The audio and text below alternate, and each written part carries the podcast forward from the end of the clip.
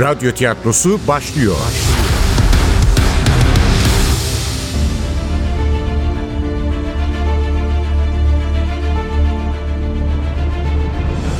Overlockçu Kız 4. Bölüm. Eser Ahmet Ümit. Seslendirenler Başkomiser Nevzat Nuri Gökaşan Komiser Zeynep Dilek Gürel. Komiser Ali Umut Tabak.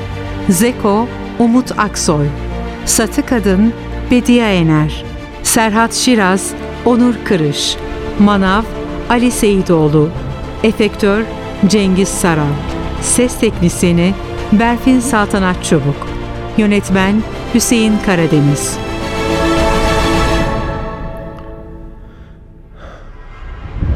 Gül saf. Ne döndüğünün farkında bile değil. Kışkırttılar çocuğu bana karşı. Bir de satın iğneleri var bunların. Kadın manyak. Bir gün satırı kapıp çıktı karşıma. Gülseren nişanlıdır. Onun kaderi bağlanmıştır. Rahat bırak kızı. Anlayacağınız bütün sülaleyi aldık karşımıza. Kız da beni istemiyor. Sonunda vazgeçtik işte. Gülseren'in patronu öyle söylemiyor ama olay çıkartmışsın atölyenin önünde. Kızı taciz etmişsin.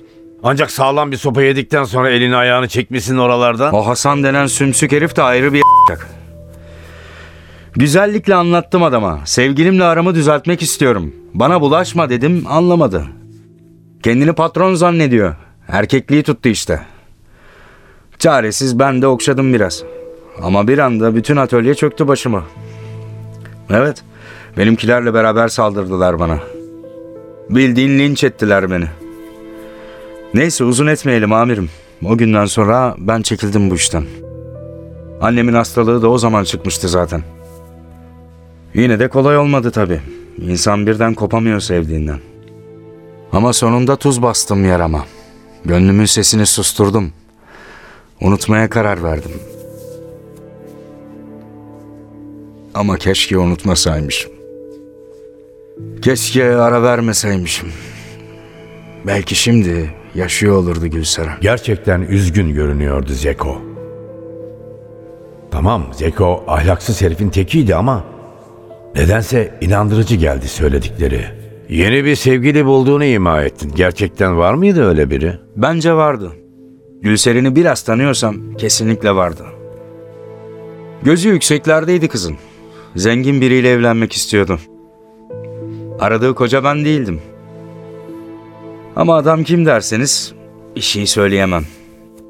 Dedim ya Gülseren zehir gibiydi. Yalan söylemekte o kadar ustaydı ki deyimi oyunculara taş çıkartırdı. Ben dahil hepimizden gizledi sevgilisini. Hiç tahminin de mi yok? Yok. Kimsenin günahını almayayım. Gülseren o atölyeden kurtulmayı kafasına koymuştu. Ne yapıp edecek? Zengin birini bulacaktı. Bence bulmuştu da. Peki katil o sevgili olabilir mi? Bilmiyorum ki amirim. Adamı tanımıyorum. Ama Gülseren gibi kadınlar adamı kolaylıkla katil edebilir. Onu çok iyi biliyorum. Çünkü güzel olduğu kadar vefasız, güzel olduğu kadar bencil bir kızdı.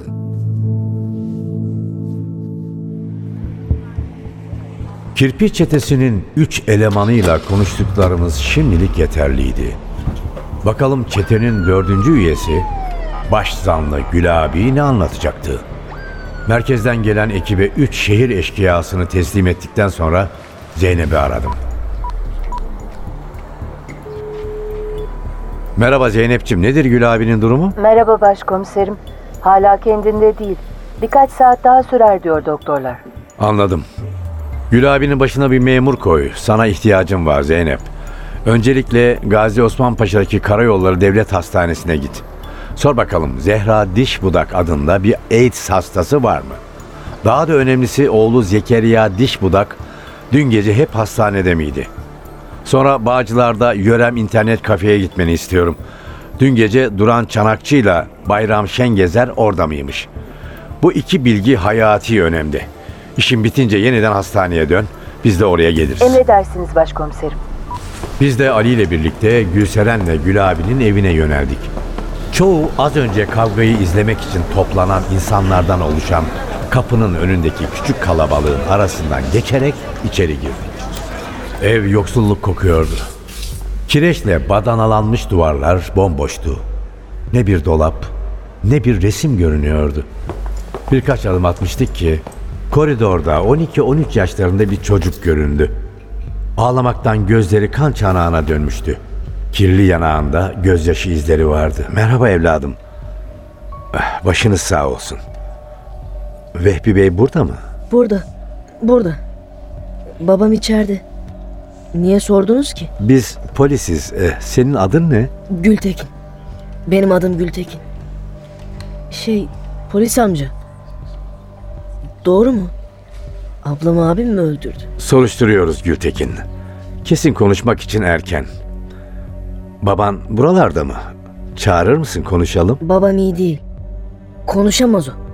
Ninemi çağırsam olur mu? Çağır demeye kalmadan arkadaki kapıdan başında siyah başörtüsüyle uzun boylu bir kadın dikiliverdi karşımıza.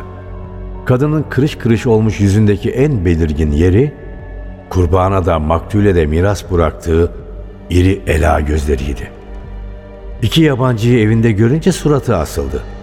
Ama tenezzül edip bize sormadı. Ne oldu Gültekin? Kimdir bu adamlar? Kadının yüzünde acının zerresi yoktu. Sadece öfke vardı.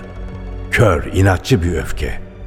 Bir an kadının torununun öldürüldüğünü, öteki torununun ise katil zanlısı olarak gözaltına alındığını bilmediğini düşündüm.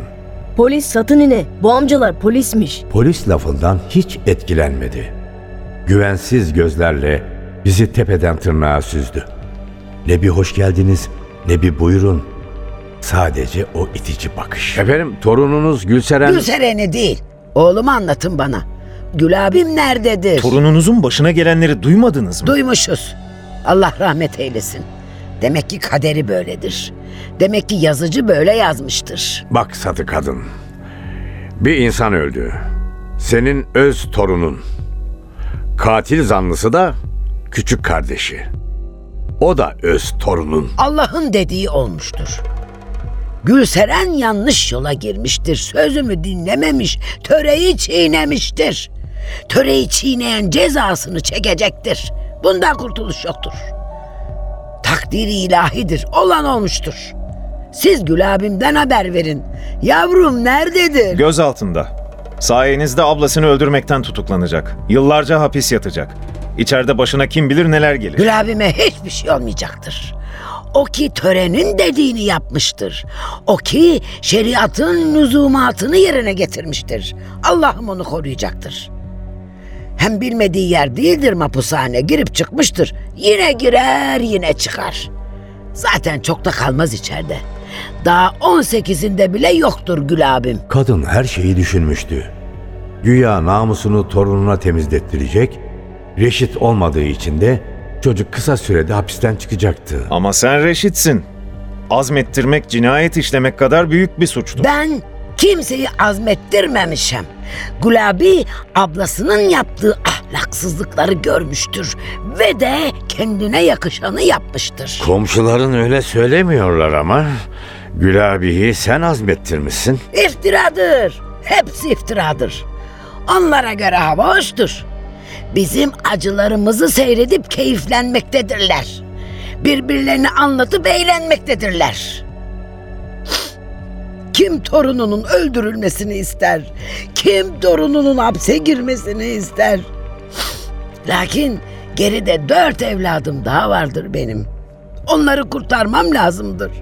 Hepsini öldürecekler. Evet, hepsini vuracaklar. Gülseren'i anlatmışam. Aklını başına al demişem. Senin kaderin bellidir. Sen Şirazların küçük oğlu Serhat'la evleneceksin demişem. Günler geceler boyunca yalvarmışam. Sen kızsın, başının dikine gidemezsin demişem. Dinlememiştir. Onca yıllık ninesini saymamıştır. Bizi insan yerine koymamıştır. Kim olduğu ne olduğu belli olmayan bir soysuz için aşiretini, ailesini ve de namusunu satmıştır. Şirazlar kim? Şirazlar kanlımızdır. Çok eski bir davadır. Onlar bizden vurmuştur, biz de onlardan. Şehre gelmişiz ama bitmemiştir. En son bizimkiler onların dayılarından birini öldürmüştür. Artık sıra onlara gelmiştir. İşte bu davaya son verelim demişiz. Köydeki şıhımız Settar Efendi Hazretlerini araya koymuşuz. Onun da dirayetiyle Gülseren'i Şirazların küçük oğlu Serhat'a vermişiz. Cana karşı can, kana karşı kan. Böylece dava sona erecektir. Böyle sulh olacaktır. Bu dediğim on sene evveldir. Ama şimdi vakit gelmiştir. Kızı onlara vermemiz lazımdır. Ama Gülseren istememiştir. Bir sevdiğim var. Ben onunla evleneceğim demiştir. Bu devirde kan davası mı olur? Bitti o işler. Kendi suçuna kılıf uydurmaya çalışma. Ne kılıftır, ne uydurmadır. Hiçbir şey bitmemiştir. Her sene onlarca insan öldürülmektedir bizim orada. Bitmemiştir. Hiç de bitmeyecektir. Gücü yeten gücü yeteni boğacaktır. Kıyacaklar çocuklarıma tek tek kıyacaklar. Onlar insafsızdır, onlar merhametsizdir. Şirazların arkası sağlamdır. Aha bu Gültekin gibi dört yavrum daha vardır benim. Onları kurtarmam lazımdır. O yüzden mi Gül abiyi azmettirdin? İsyan edercesine başını kaldırdı kadın. Geriye doğru kayan siyah başörtüsünün altından kar beyazı saçları göründü. Ellerini beline dayayarak bağırmaya başladı. Ben kimseyi azmettirmemişim. Ben yapmamışım. Niye iftira etmektesin? Zaten içim yanmaktadır. Bir de başıma sen mi de belleş olacaksın? Ben kimseyi öldürtmemişim. O çocukları kim büyütmüştür? Ben, ben. Onları bu eller büyütmüştür. Onların karınlarını bu eller doyurmuştur. Bir an korktum Ali'nin üstüne atlayacak diye. Yüzünü gözünü tırmalayacak diye. Ama yapmadı. Derin derin soludu. Küçümseyen bir bakış attı oğlu yaşındaki yardımcıma. Ama sen öyle sanarsan. Satı kadın yollamıştır Gül abiyi diye sen. Yetmezse kelepçe vurasam bileklerimi. Alıp götüresen beni karakola. Gitmediğimiz yer değildir. Lakin ben kimseyi azmettirmemişim. Sustu ama öfkeden bedeni zangır zangır titriyordu. Biraz sakinleşince sağ eliyle kapıyı gösterdi. De hadi de hadi. Savuşup gidin evinize. Gültekin yavrum. Gözümün nuru. Sen de bakkala gidesen, çay şeker alasan. Misafir çoktur, evdekiler çoktan tükenmiştir. Yardımcım kadını gözaltına alalım mı dercesine bana bakıyordu. Bunun hiçbir yararı yoktu. Çıkalım işareti yaptım. Başını sağ olsun hanım. Tek söz etmedi satı kadın. İçinde gitgide büyüyen bir acının yanı sıra aklını kurcalayan dehşetengiz sorular vardı. İki torununu feda ederek öteki torunlarının hayatını kurtarabilmiş miydi? Yoksa Şirazlar Gülseren'in ölümünü yeterli bulmayıp yeni canlar mı isteyeceklerdi? Bunu anlamak için satı kadının kanlıları Şirazlarla konuşmak zorundaydı.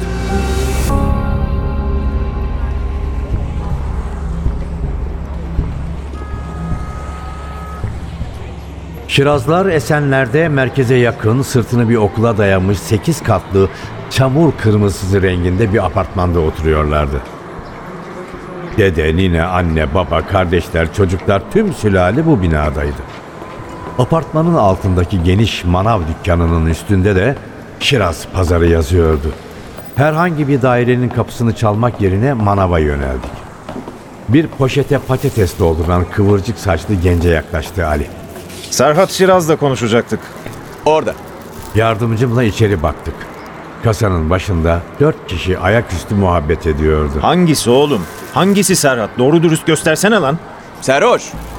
Lan Serhoş. Bak bu adamlar seni soruyor. Dört kişinin içinde en zayıfı bize döndü. Tipimizi yadırgamıştı. Yüzündeki endişeyi saklamaya çalışarak seslendi. Evet, ne istiyorsunuz? Yirmilerinde gösteriyordu. Sesi bir çocuğunki gibi inceydi. Yoksa bir kadınınki gibi mi demeliyim? Serhat Şiraz sen misin? Evet, Serhat benim. Siz kimsiniz? Uzun kirpiklerinin arkasından gözleri siyah birer elmas gibi ışıldıyordu.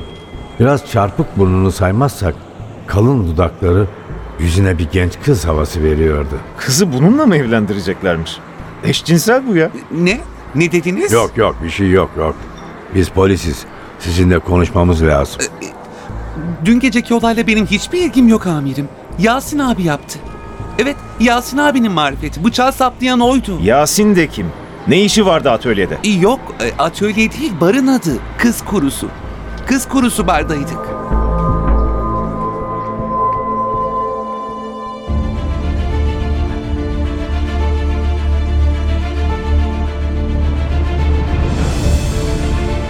Overlockçu Kız Eser Ahmet Ümit Seslendirenler Başkomiser Nevzat Nuri Gökaşan Komiser Zeynep Dilek Gürel Komiser Ali Umut Tabak Zeko Umut Aksoy Satı Kadın Bediye Ener Serhat Şiraz Onur Kırış Manav Ali Seyidoğlu Efektör Cengiz Saral Ses Teknisini Berfin Saltanat Çubuk Yönetmen Hüseyin Karadeniz